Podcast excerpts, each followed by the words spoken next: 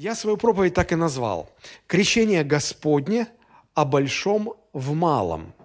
То есть мы не только поговорим о самом празднике, а о его значении, но также я, а, я хотел бы а, ну, достаточно большое время уделить тому, чтобы рассказать о практическом применении одной из истин, которую мы находим в этой истории о крещении Иисуса Христа – этот праздник, кто, еще, кто знает, как этот праздник еще по-другому называется? Он еще называется по-другому Богоявление. Почему он так называется? Потому что когда Христос крестился, то э, здесь Бог явил себя сразу в трех лицах. Ну, во-первых, Бог Сын, Иисус Христос, Он крестился. Когда Он вышел из воды, то все люди услышали голос Бога Отца, который говорил, «Сей есть Сын мой возлюбленный, в котором мое благоволение». То есть люди слышали голос Бога Отца, видели, как э, выходит из воды Бог Сын, и потом, когда Иисус вышел из воды, написано, небеса разверзлись, и Дух Святой, как голубь, сошел на Иисуса. То есть здесь сразу и Бог Отец, и Бог Сын, и Бог Дух Святой. Поэтому и называется праздник Богоявление. Ну, я думаю, что вы все прекрасно понимаете, что в массовом сознании этот праздник у нас – в нашей стране ассоциируется, конечно же, с крещенским купанием, когда в ночь на 19 января а, устраиваются такие водные купели, и особо такие религиозные набожные люди считают необходимым окунуться вот в эту а, ледяную крещенскую воду. Ну, почему-то считается, что им там на небесах это зачтется. Все остальные, не такие смелые, они потом на утречко 19 а, числа приходят в храм, чтобы запастись на целый год святой водичкой, которая, ну, как бы вроде по преданию не портится целый год, если ее попьешь. Я не знаю, как у вас, но в детстве у меня бабушка была религиозным человеком, и она нас всегда, деток, поила там, это святая водичка. Вот. Но когда я вырос, когда я уже обратился ко Христу, я стал изучать Писание, я понял, что никакого отношения эти крещенские купания в проруби и эта святая водичка из храма вообще никакого отношения к празднику крещения Господнего не имеют ну никак, никаким боком. И поэтому я об этом говорить не буду, об этом вы наслушаетесь от своих друзей, и в средствах массовой информации об этом будут говорить. Я думаю, что а, мне бы лучше было бы сегодня рассказать о, о значении этого праздника. И я хотел бы поделиться одним откровением, которое мы можем здесь найти, и о том, как его практически применять. Мне кажется, это было бы более бы полезно для нас. Еще этот праздник имеет третье название. Его называют э, э, праздник светов. В том смысле, что э, человек получает просвещение свыше – и в этом плане, наверное, это даже символично. Если это праздник, посвященный просвещению, давайте просветимся немного. Хорошо? Вот. Мы говорили об этом много раз и в прошлые годы. И в основном я говорил о, о крещении Иоанновом, о крещении Иисуса Христа, о крещении христианском, чем они отличаются. Если э, вы хотите вернуться к этим темам, то в интернете эти все проповеди есть. Вот. Я лишь вкратце повторю, почему Христос э, крестился, в чем был, было духовное значение этого, смысл. Вот. И потом поделюсь своим откровением. Смотрите, значит, что касается описания этого события, то оно встречается у всех четырех евангелистов. Матфей, Марк, Лука и Иоанн. Вот. Давайте мы вот быстренько пробежимся по этим отрывкам, потому что они очень коротко упоминают об этом.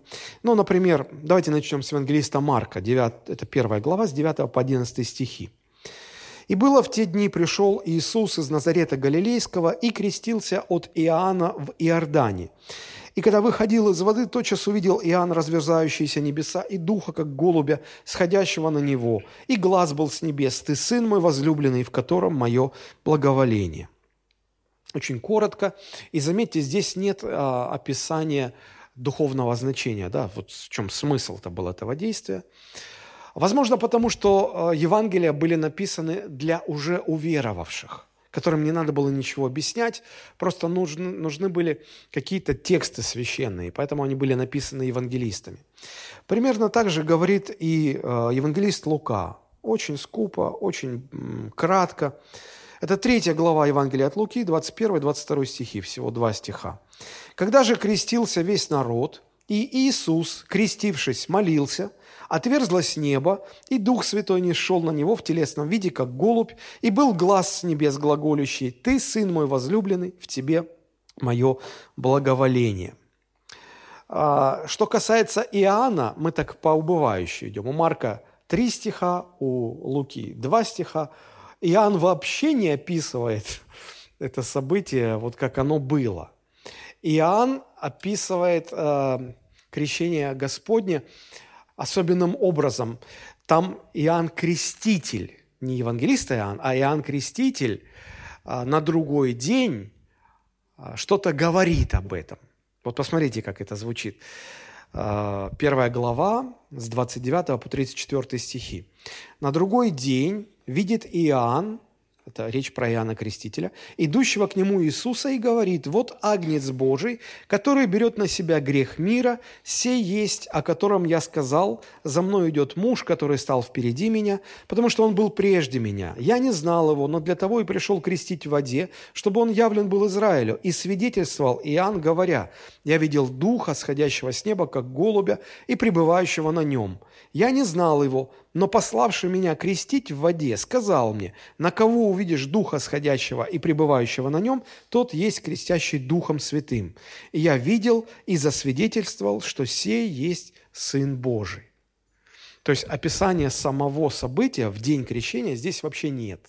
Потому что начинается отрывок на другой день. Какой другой день? Который уже был после того, как Христос крестился.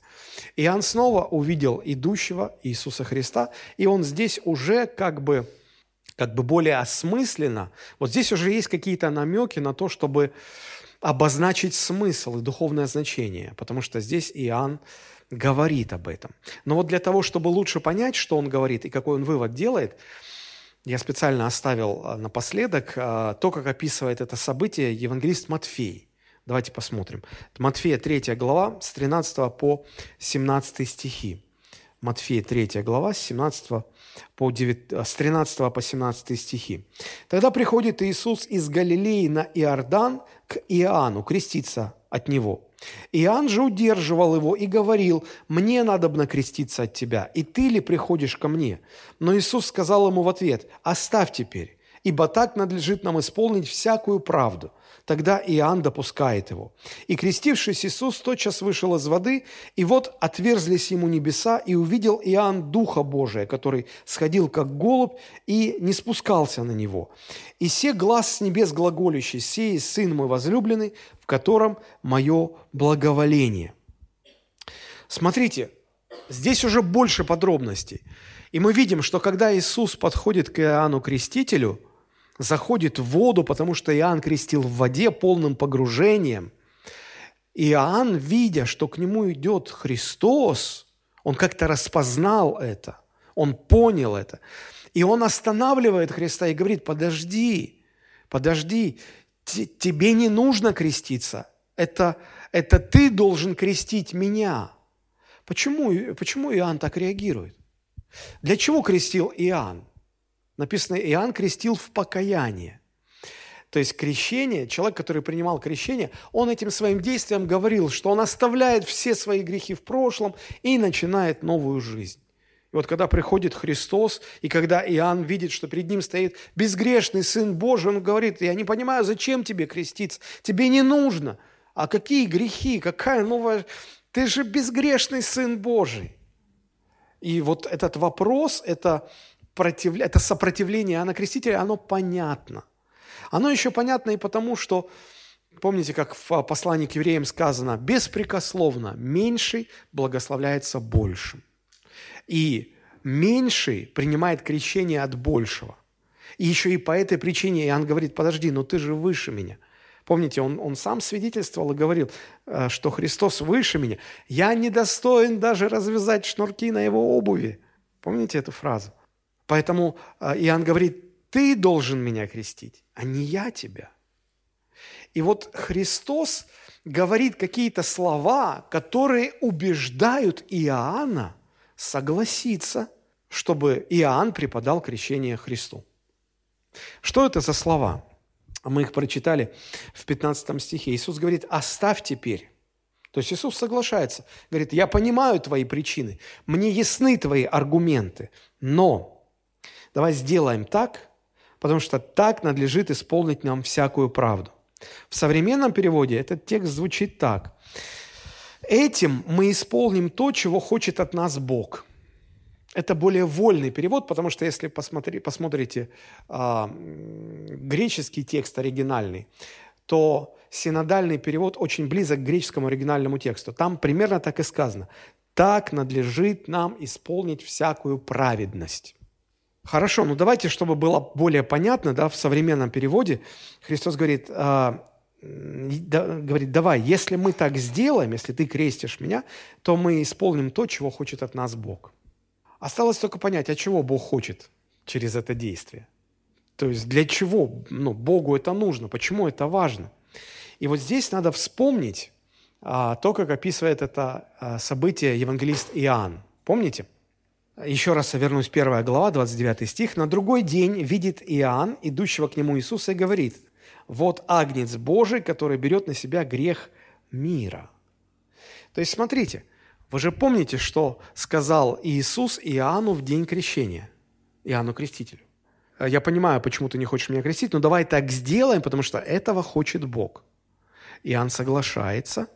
Возможно, после того, как закончилось это крещение, возможно, Иоанн имел со Христом какой-то разговор – но так или иначе что-то произошло, что на другой день Иоанн Креститель уже четко понимает, и не просто сам понимает, а и говорит всем, кто окружает его, причину, почему Христос крестился у него. И эта причина звучит так. Вот Агнец Божий, который берет на себя грех мира. То есть получается, что Христу нужно было принять крещение у Иоанна – чтобы Христос имел возможность взять на себя грехи всего мира. А как это практически? Как это может быть? Посмотрите, а, если, если проанализировать все крещения, о которых говорит а, вот водные крещения, да, о которых говорит нам Новый Завет, то смысл каждого крещения получается в отождествлении крещаемого с чем-то. Когда Иоанн Креститель крестил грешников в воде, то они отождествляли себя с прощением грехов и новой безгрешной жизнью. Когда Христос пришел креститься, его крещение было уникальным, и он принял крещение не для того, чтобы этим показать, что он оставляет все свои грехи и начинает новую безгрешную жизнь. Он не был грешным. Он был абсолютно безгрешен.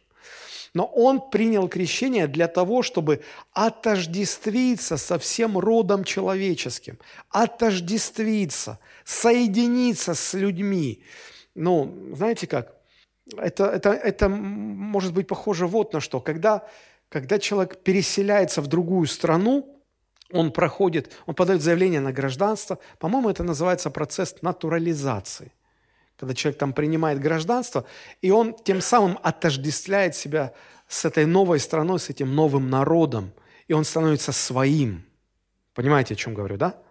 Вот и Христос пришел для того, чтобы... От... Он, он Бога-человек, Он пришел для того, чтобы отождествиться а, со всем родом человеческим, соединиться со всем родом человеческим, чтобы потом, когда Он будет висеть на кресте, Он смог бы а, заплатить за грехи всего человечества взять на себя весь грех человечества. Вот в этом был смысл. В этом был смысл. И э, сегодня, когда Христос э, умер и воскрес из мертвых, и повелел своим ученикам, чтобы всякого, кого, кто уверует, э, они крестили во имя Отца и Сына и Святого Духа, или крестили во имя Иисуса Христа, чтобы вот это крещение, оно тоже а, было отождествлением а, крещаемого уже с, с Иисусом Христом. Получается, что когда крестился Христос, то Он крестился, чтобы соединиться с родом человеческим, чтобы все человеческое а, пришло в, на Христа, и Он смог взять на себя грехи всех людей. Когда мы, уверовавшие во Христа, крестимся в Иисуса Христа – мы отождествляемся со Христом, чтобы взять, принять на себя все, что принадлежит Христу. Его праведность, Его славу, Его прощение, э, вечную жизнь, святость, да. Вот в этом отождествлении смысл крещения. Если говорить конкретно о крещении Господнем, о крещении Иисуса Христа, то Он, несмотря на возражение Иоанна Крестителя, а, принял это крещение, объяснил, Иоанн понял, что это нужно было для того, чтобы отождествиться с родом человеческим и иметь возможность принять на себя грехи всех людей, умереть за эти грехи и искупить человечество. В этом смысл.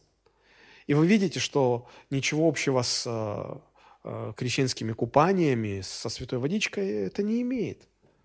Но я хотел бы здесь, как я уже сказал, поделиться с вами одним откровением и показать, как его практически можно применять в своей жизни. А, это откровение заключено в словах Иисуса Христа, которыми Он объясняет Иоанну Крестителю, почему он все-таки должен у него креститься. Вообще, любая история в Библии, если мы будем смотреть на нее а, под разными углами – с разных ракурсов, если так можно сказать, то мы сможем видеть каждый раз новые, новые, новые откровения. И здесь в этой истории тоже множество откровений, и мы их будем рассматривать в дальнейшем, когда будем год за годом отмечать этот праздник. Вот. Но сегодня я хотел бы обратить внимание ваше именно на слова а, Иисуса Христа, которые записаны в 15 стихе когда Иоанн говорит, ну объясни, ну почему я должен тебя крестить, ну в какой в этом смысл? И вот эти слова, 15 стих, Иисус говорит, оставь теперь, ибо так надлежит нам исполнить всякую правду. Тогда Иоанн допускает его. Так надлежит нам исполнить всякую правду. Можно по-разному смотреть на эти слова в том плане, но вот смотрите, сразу же вот обратите внимание на слово «правда». Когда в русском синодальном переводе вы видите слово «правда», то а, почти во всех случаях в оригинальном тексте используется слово «праведность». Ну, это потому, что 200 лет назад в русском языке, 200 а, лет назад был перев... сделан синодальный перевод, слова «правда» и «праведность», они были взаимозаменяемыми. Сейчас уже нет. Сейчас уже нет. А, так вот, на эти слова можно посмотреть так, что а, для того, чтобы всякий человек мог получить праведность перед Богом, Христу нужно было пройти крещение, чтобы отождествиться с родом человеческим и принять на себя грехи всех людей. И вот тогда всякий мог бы а, получить праведность перед Богом, праведность от Бога. Но я хотел бы немножечко по-другому здесь посмотреть на эти слова. А, всякая правда, вот всякая правда. Иногда мы можем от людей слышать такие слова. Они говорят, ну знаешь, мы живем сегодня в таком мире, когда у всякого человека своя правда. У тебя своя правда, у меня своя правда, у Бога своя правда. И можно ошибочно полагать, что здесь речь идет о всякой правде. Твоей, моей, Божьей, и еще кого-либо. На самом деле нет, речь не об этом. Речь не об этом. Вы скажете, ну о чем тогда речь? А, у людей принято делить а, заповеди Божии на большие и маленькие. В общем-то, Христос тоже признает, а, что есть заповеди более важные, менее важные, главные, второстепенные.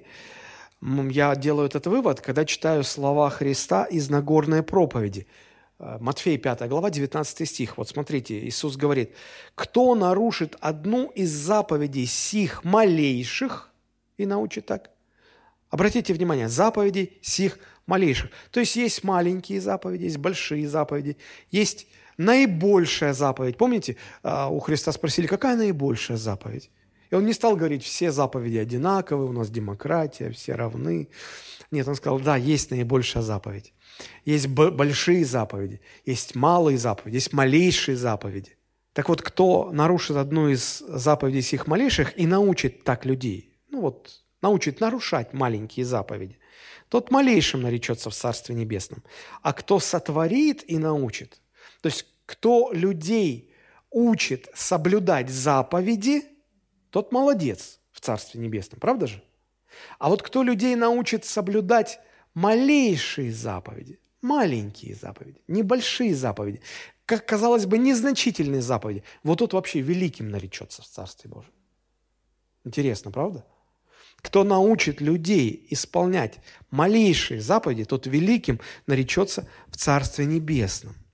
В Ветхом Завете праведность достигалась соблюдением заповедей. И вот когда Христос говорит «всякая праведность» или «всякая правда», я думаю, что здесь речь идет о том, чтобы соблюдать э, всякую правду, в смысле всякую заповедь, и малую, и большую. То есть здесь мы видим в словах Христа, в этой истории Христос нас учит соблюдать всякую правду, и малую правду, и большую правду. В смысле и малые заповеди, и большие заповеди, но особенно, наверное, малые. Это то, то, чему может учить нас история о крещении Господнем. И здесь можно увидеть очень интересную закономерность. В чем она заключается?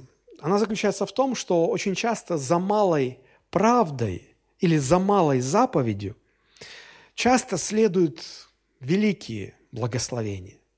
Вот почему Христос сказал, кто научит людей соблюдать малые заповеди, тот наречется великим в Царстве Божьем. Почему? Потому что за соблюдением малых заповедей приходят великие благословения, большие благословения. Поэтому не следует пренебрегать малыми заповедями, не следует пренебрегать малой правдой. И Христос это показал на своем примере, потому что, а, как я уже сказал, Христу не нужно было креститься, не, не было надобности креститься Иоанна Крестителя. Просто не было надобности. Но мало того, это еще было даже унизительно для Христа – потому что больше должен крестить меньшего. А тут наоборот, тут, мень, тут больше пришел креститься у меньшего. И в каком-то смысле Христос, проходя или исполняя эту правду, как он сказал, всякую правду, даже вот эту малую правду, даже та, которая меня унижает, принижает мое положение, надо исполнить. Друзья, интересно получается. В соблюдении малых заповедей сокрыты большие благословения. Вот почему я назвал проповедь «Крещение Господне» о большом в малом, о великом в малом. Так вот, соблюдение малых заповедей зачастую может смирять нас, уничижать нашу гордыню. И мне кажется, из-за этого, во многом по этой причине, люди не любят малые заповеди. Людям не нравится малая правда. Но в соблюдении малых заповедей кроются действительно большие благословения.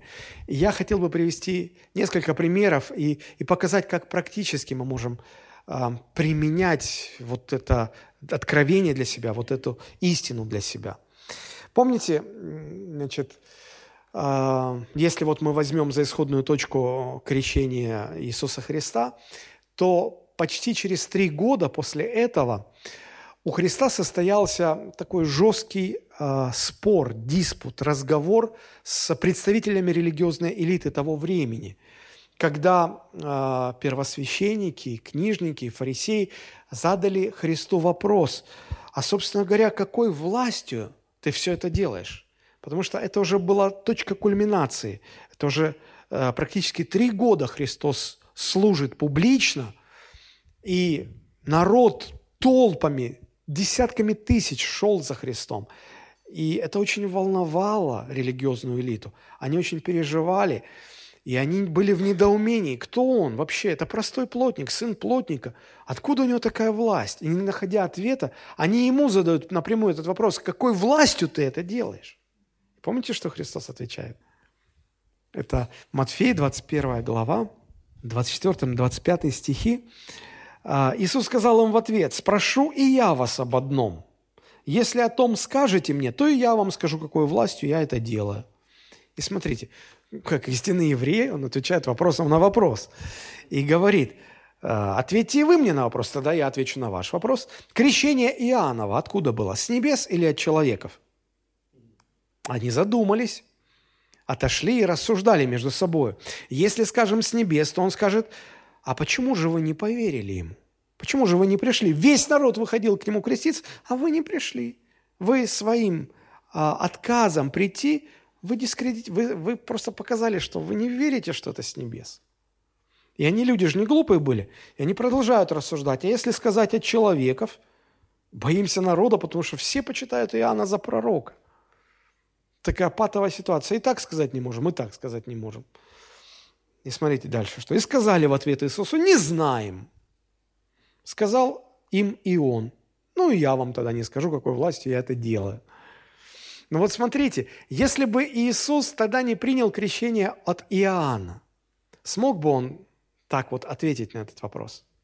Во-первых, самим с тем фактом, что он принял крещение от Иоанна, он, как сегодня сказали бы, легитимизировал служение крестителя. Он признал, сказал, действительно, это от Бога, это от Бога, это от, он, он посланник Божий, посланник Божий.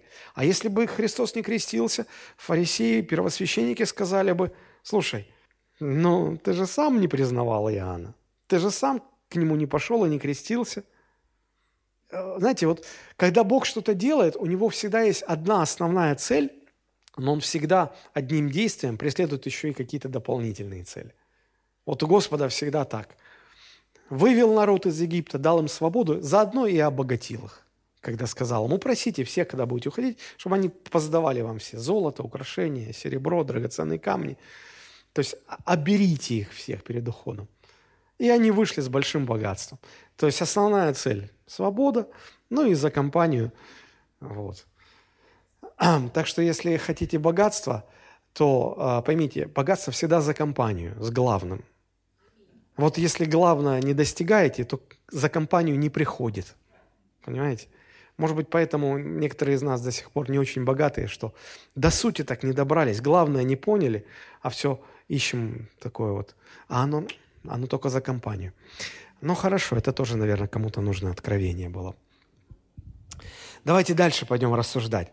Помните, Христос говорил а, такие слова, «Верный в малом будет поставлен над многим». Мы говорим о большом в малом. Люди сразу хотят большое и сразу хотят свое. И никак не могут понять, что путь к своему всегда лежит через верность в чужом и в малом. Они пренебрегают чужим и малым. И поэтому всю жизнь гоняются за своим, а оно убегает от них, как их собственная тень. И они никогда это не поймают. Потому что пренебрегают малым. Участие в малом служении, может быть, даже незаметном служении, непочетном служении, впоследствии принесет большие благословения. Но мы все хотим участвовать сразу в большом служении в почетном служении, в видном каком-то служении. Ну вот смотрите, для того, чтобы даже нам провести наше такое скромное, маленькое, небольшое, рядовое, обычное э, богослужение на неделе, для этого нужно очень много малых, незаметных и даже непочетных служений. Ну, например, уборка зала. Прежде чем мы здесь вот собрались, сидим хорошо, этот зал кто-то убрал, помыл полы, протер пыль, навел порядок кто-то помыл туалеты, мыть туалеты. Вот представьте, да, у человека спрашивают, ты был сегодня в церкви? Да, был. Что ты там делал? Я туалеты мыл. Ты ходишь в церковь мыть туалеты? Ты в своем уме? Как они тебя используют там? Это мир так смотрит. И, и иногда и мы тоже, находясь под влиянием этого мира, так это воспринимаем. Мы пренебрегаем малым. Мы, при... мы все хотим за кафедру. Вот, вот сюда, вот сюда хотят все, вот на сцену хотят все. Дайте мне микрофон и сделайте его погромче. Я вам сейчас скажу. Вот этого все хотят. А пойти помыть туалет, ну, как-то это... Ну, короче, я не буду. Никто не стремится к малому. Поэтому, пренебрегая малым, люди упускают большие благословения, которые приходят от соблюдения малой правды, малых заповедей. Но зрелость в том, чтобы самому умоляться, а Христу возрастать. Самому смиряться, чтобы меня не было видно, а во всем прославлялся Христос.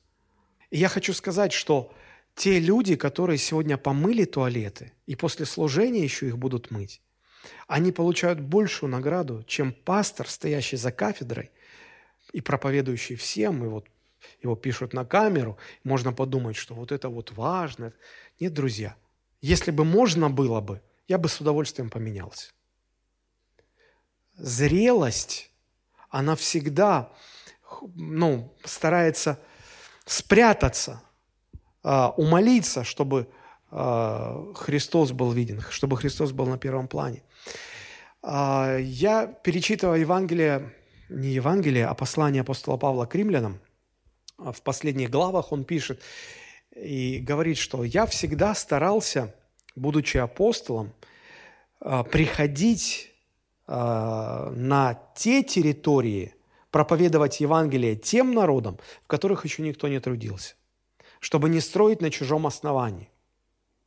То есть а, он заметил, что в последнее время появилось много евангелистов, много апостолов, и это хорошо, это здорово. Но не очень хорошо то, что многие стремились идти туда, в те города, в те местности, в те страны, где уже было много верующих, где уже кто-то потрудился. И открыть новую церковь или начать новое служение, где, ну, очень просто, давайте прямо будем говорить. Не трудно, это не трудно сделать. Может быть, сделать себе имя на этом. И вот апостол Павел говорит, я никогда так не поступал. Я никогда не шел, чтобы строить на чужом основании. Я всегда выбирал те места, где вообще никого не было. Где вообще о Христе никто никогда не слышал. Никто никогда не проповедовал. Я шел, чтобы там, там, где труднее всего. Знаете, о чем мне это говорит? а духовная зрелость. И это так не похоже на то, что происходит в наше время, в наши дни. Знаете, когда люди иногда переезжают из города в город, и им нужно а, ну, присоединиться к новой церкви. Или человек хочет перейти из одной церкви в другую. А, вот как вам кажется, потенциальный человек, который хочет поменять церковь, я вам сейчас нарисую две картинки, одну церковь и вторую церковь. А как вам кажется, какую церковь он выберет? Подскажите мне. Значит, одна церковь большая, а, там все устроено, налажено, благословенно. Она а, достигает души грешников для Христа. Там все хорошо работает, все отлажено, большая, растет, здорово. Очень эффективная, хорошая церковь.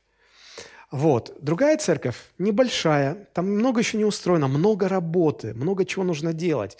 А проблема в том, что нет людей. И, и чтобы всем хочется, чтобы было устроено. Всем хочется. Это нормально, это здорово.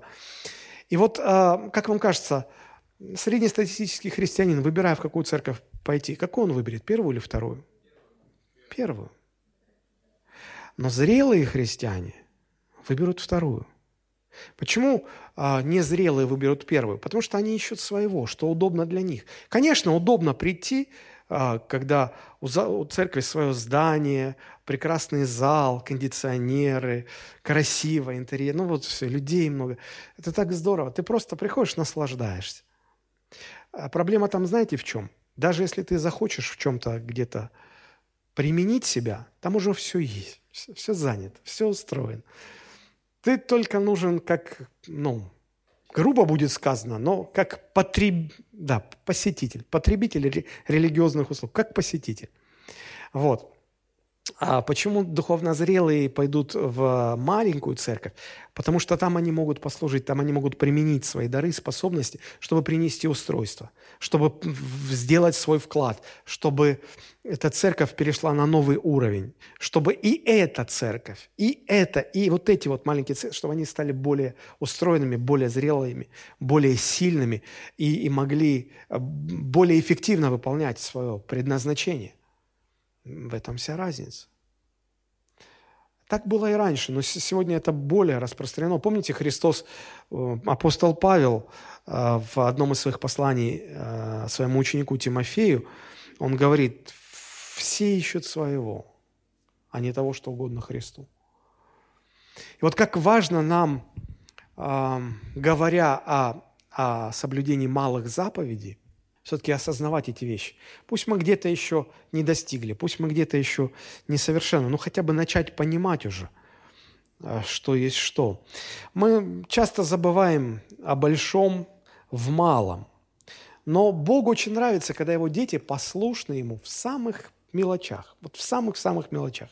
Помните, когда Христос, а, совершив крещение у Иоанна, даже несмотря на то, что это унижало его, как бы, вот, он выходит из воды, и, и как реагирует Бог Отец. С небес звучит слышимый, всеми людьми слышимый голос, когда Бог говорит, это мой сын возлюбленный, в котором мое благоволение. Нам эта фраза как-то попахивает стариной, отдает нафталином, и не очень понятно. А вот в современном переводе она звучит так. «Это мой любимый сын, в нем моя отрада». То есть, говоря бы современным языком, Господь говорит, как же, я, как же я рад тебе, как же я доволен, как же это здорово. Чему радуется Бог Отец? Тому, что его сын соблюл малую правду, маленькую заповедь. И вот Господь точно так же радуется, когда мы, его дети, а, соблюдаем малые заповеди, потому что в них есть что-то очень большое. Послушание Богу в малых вещах формирует в нас богоугодный характер. Исполнение малой правды прославляет Бога точно так же, как исполнение большой правды. Посмотрите, первое послание к Римлянам, 10 глава, 31 стих, апостол Павел говорит, «Едите ли, пьете ли, иное что делаете, все делайте во славу Божию». То есть, призывая э, христиан жить для славы Божией, апостол Павел не думает первым делом о каких-то больших, значительных, важных, гипердуховных каких-то вещах. Он говорит о совершенно простых, обыденных вещах. Кушаете, пьете. Особенно актуально пожелание на новогодние праздники было. Делайте этого, слава Божию. Для Бога очень важны малые такие вещи, малые, повседневные, обычные вещи. Едите ли, пьете ли, э, я не знаю, на работу идете, работаете, э, с детьми разговариваете, в церковь приходите, одеваетесь. Вот все это делайте во славу Божию, чтобы Бог прославлялся. Не вас люди заметили. Ты посмотри, какой он красавчик. Но если, если вас заметили, вы уже получаете свою награду.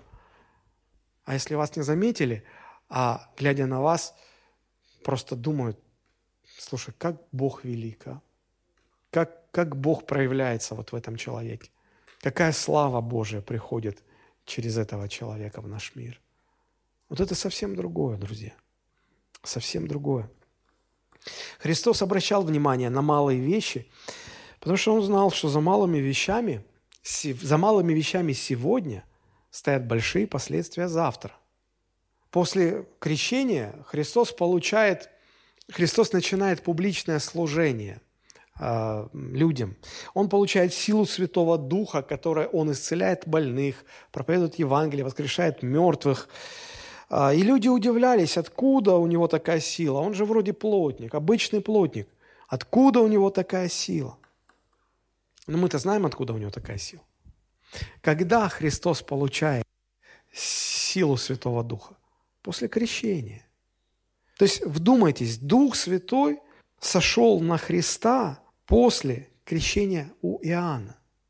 То есть, это было послушание малой заповеди исполнение Духом Святым или, наоборот, неисполнение Духом Святым, оно во многом зависит от послушания или непослушания малым заповедям, от соблюдения или несоблюдения малой правды. Это чрезвычайно важно. А, посмотрите, Ефесянам 4 глава 30 стих написано «Не оскорбляйте Святого Духа Божия, которым вы запечатлены в день искупления». Как вам кажется, не вдаваясь в э, глубокие философские размышления, если христианин оскорбляет, обижает, угошает Духа Святого, после этого в жизни такого христианина больше силы Божьей или меньше? Меньше, конечно же.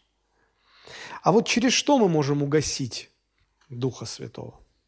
А если вы посмотрите выше этого 30 стиха, с 25 26, 27, 28, 29, то там как раз говорится, о, о, называются конкретные вещи, которые угошают Духа Святого. Посмотрите, с 25 стиха 4 главы. «Отвергнув ложь, говорите истину каждый ближнему своему». Почему? Потому что ложь угошает Духа Святого. Гневаясь, не согрешайте. Почему? Потому что гнев угошает Духа Святого. Кто крал, впредь не кради. Почему? Потому что это угошает Святого Духа. Никакое гнилое слово да не исходит из уст ваших. Почему? Потому что это оскорбляет Духа Святого. Ложь, гнев, воровство, гнилые слова – все это мелочи, которым мы не придаем большого значения. Мы их игнорируем по большому счету. Однако от этого зависит наличие или отсутствие силы Святого Духа в вашей жизни. А мы как-то забываем об этом. Точно так же, как малое послушание способно, или так скажу, точно так же, как послушание в малом способно принести большое благословение, точно так же это работает в обратную сторону. Непослушание в малом может привести к большим потерям. Я обратил внимание, что с течением времени отношение людей к греху становится все более терпимым и терпимым. Мне кажется, если бы, если бы верующие 18-19 века каким-то образом перенеслись в наше время и побыли бы, пожили бы в христианских семьях, они были бы в шоке. Потому что для, что бы их шокировало? То, почему современные христиане так терпимо относятся к греху, что было недопустимо 100, 200, 300 лет назад. Я как-то выставлял у себя в, в Фейсбуке фотографию женщины, которая была одета, ну, скажем так, довольно сексуально. И э, меня очень э, удивила подпись под этой фотографией. Там было написано так. Так выглядела проститутка в начале 20 века. И, и рядом фотография современной женщины. Так вот, э, если сравнивать, простите за такие слова, проститутку начала 20 века и просто обычно одетую девушку 21 века, то, простите, первая выглядела гораздо целомудреннее того, как одеваются сегодня обычные женщины в наше время. И неудивительно, потому что апостол Павел говорил, что в последние дни наступят времена тяжкие. По-моему, был такой фильм, если мне не изменяет память, лет 20 назад я смотрел фильм, он, по-моему, назывался «Изменяющий время».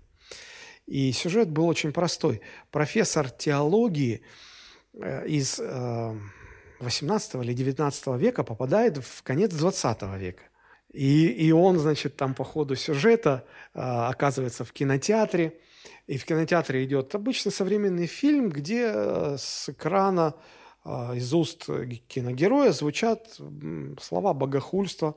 И он выскакивает из зала перед экраном и просит остановить кино и говорит, как вы можете это слышать? Это же прозвучало богохульство. Нам просто нужно просто вот взять и уйти сейчас с этого места.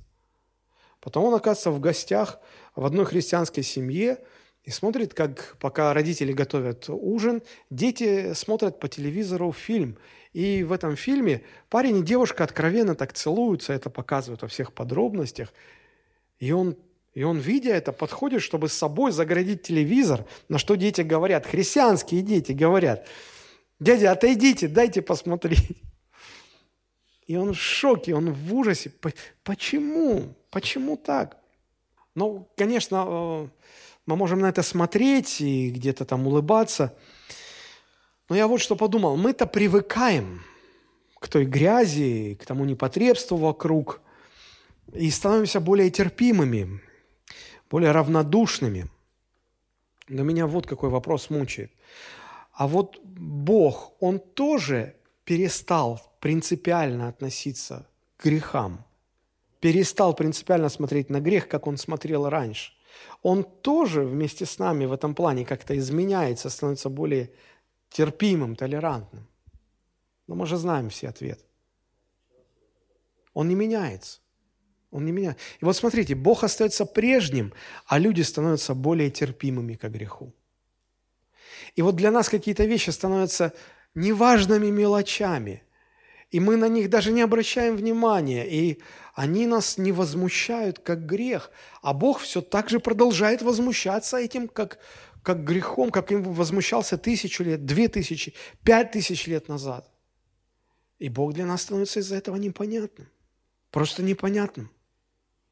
Для нас это мелочи, на которые мы перестали обращать внимание, а для Бога это все тот же отвратительный грех, который Он не может терпеть, который угошает силу и присутствие Святого Духа в нашем следовании за Христом. Может быть, поэтому Этим объясняется, почему в современном христианстве так мало силы, так мало присутствия Божьего Духа. Как за малым послушанием следует великое благословение, точно так же за непослушание в малом может последовать большое Божье наказание. Ну, например, мы знаем, что в Ветхом Завете Бог заповедовал шесть дней трудиться и один день, седьмой день отдыхать и посвящать его Господу. Седьмой день не работай, а что делай? Поклоняйся Богу. То есть иди в церковь, говоря современными словами. Иди в церковь. Сегодня для, для многих верующих это не является чем-то святым. А, если им неудобно, невыгодно, да просто они не в настроении, они могут спокойно не пойти в церковь. Ну вот просто разрешить себе, как ни в чем не бывало, спокойно, и даже не почувствовать, что что-то не так. Ну вот можно не пойти. И это нормально. Ну, мелочь какая. Ну, что, я одно богослужение пропущу. Ну, а остальные-то я хожу.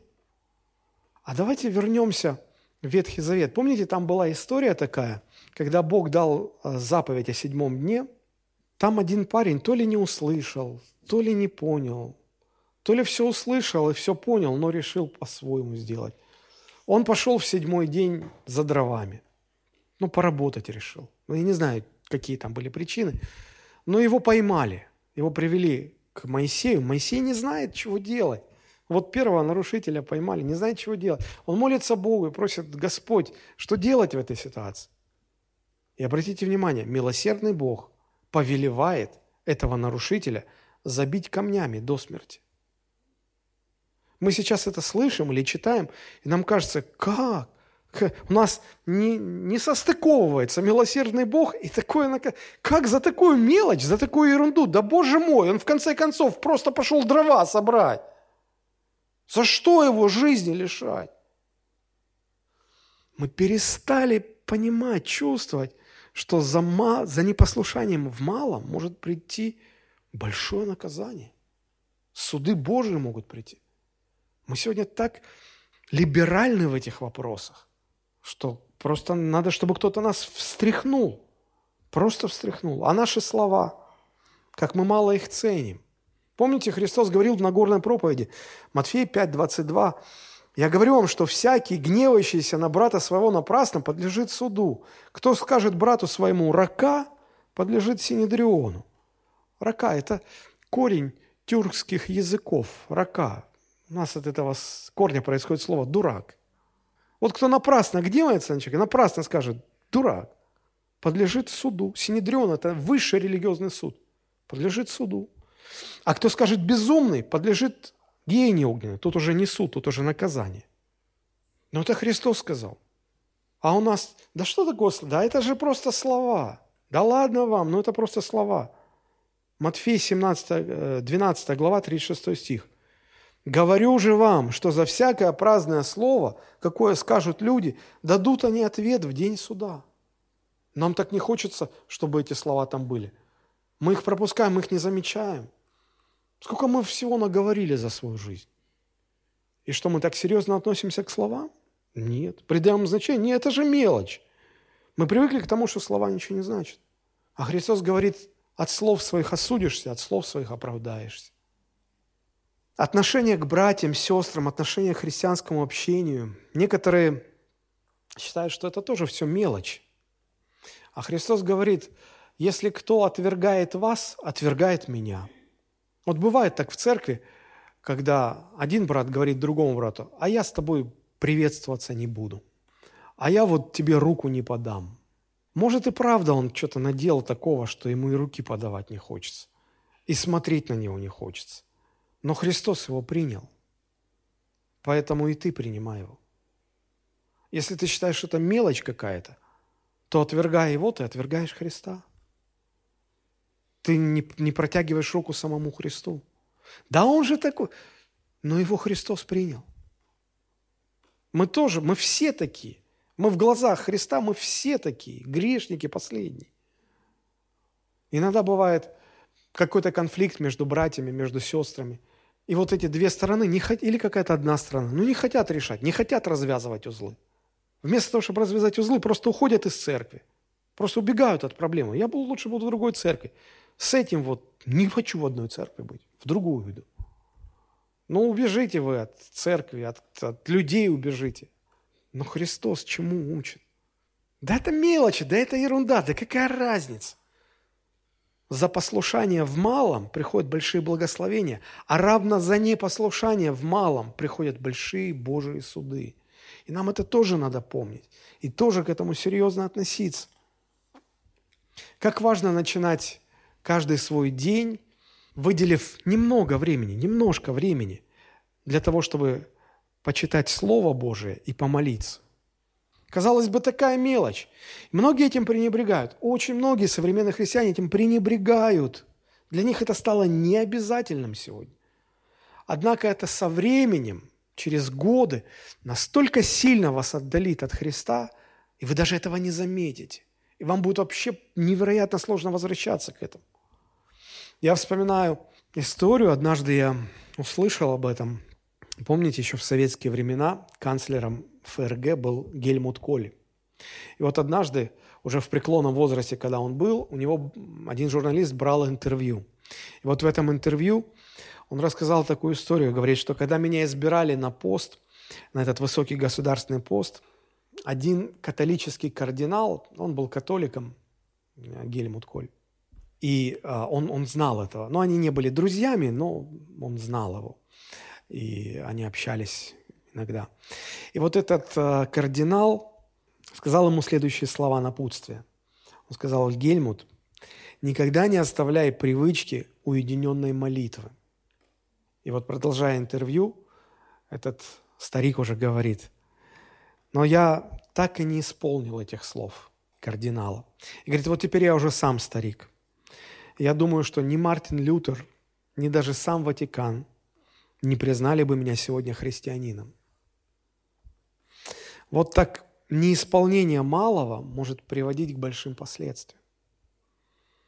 То же самое может касаться и покаяния, когда, когда в церкви или просто в своей жизни, в, сво, в своем сердце совесть ваша свидетельствует против вас и говорит, надо покаяться перед Богом. Или на собрании а, призывают к покаянию, и человек думает, да, это всегда успеется, это, ну, как бы, ну, ладно, ну, я потом, я потом вот это маленькое непослушание. Смотрите, помните, Исаия говорит, ищите Бога, когда можно найти Его. Значит, не всегда Его можно найти. Призывайте Его, когда Он близко. Значит, Он не всегда бывает близко. И вот если это происходит, Бог близко, значит, Он приблизился к тебе. И если Его сейчас можно найти, когда тебя зовут к покаянию, значит, Бог дает такую возможность. Посчитать это за мелочь, отвергнуть и сказать, да ладно, я это потом как-нибудь в другой раз.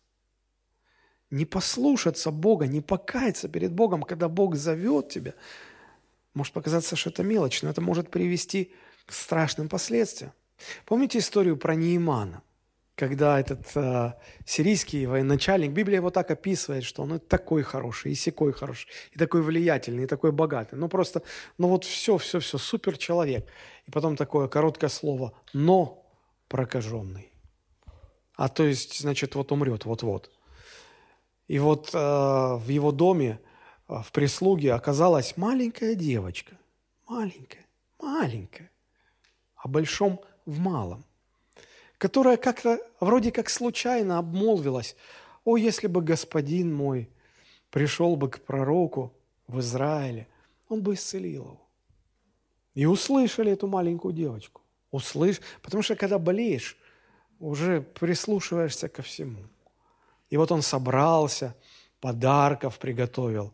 Целая делегация, церемония такая выдвигается. И пока Нейман едет в своей роскошной там карете или в чем он там ехал, не знаю, он, наверное, рассуждал и представлял себе, знаете, как мы себе часто рисуем картины. Вот, как это произойдет встреча. Наверное, выйдет пророк Елисей, выйду я, весь в золоте, весь такой. И он увидит мое богатство, и он поклонится мне. И я ему скажу, ну ладно, ну что вы, ну не надо. И мы поговорим. И он мне скажет что-то важное, и он исцелит меня. Это будет так торжественно, величественно. И вот в этих размышлениях он приезжает к дому, он выходит из своей кареты, его никто не встречает.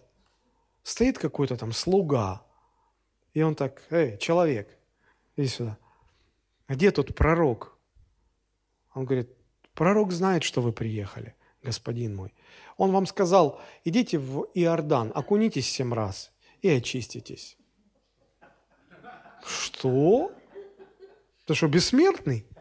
Ты, ты что такие вещи говоришь? Ты, как он мог он? Что за пророк? Так сильно разозлился. Просто вообще ушел, ушел, и слуги его в страхе возвращают. Посмотрите, как это описывается. Четвертое царство, 5 глава, 13-14 стихи. Он отошел, ушел вообще в сторону, там, злой, может, покраснел. Посмотрите, 13 стих. «Подошли рабы его и говорили ему, и сказали, «Отец мой, если бы что-нибудь важное сказал тебе пророк, то не сделал бы ты. А тем более, когда он сказал тебе только «омойся» и будешь чист». И он рассуждает – что у меня в стране нет рек почище? Да у нас такие реки, что Иордан в подметке им не годится. Что я столько проехал, чтобы в вашей вонючке искупаться тут? А если кто был в Израиле? Я не знаю, как тогда, но сейчас Иордан очень мутная река. И купаться там я бы побрезгал. Она действительно мутная, грязная такая. И, возможно, и тогда она такая была. И он подумал, что полезу в эту грязь -то? Но все-таки слуги его уговорили. А чем взяли слуг? Вот как важно иметь мудрых слуг. Вы скажете, у меня никаких слуг нет.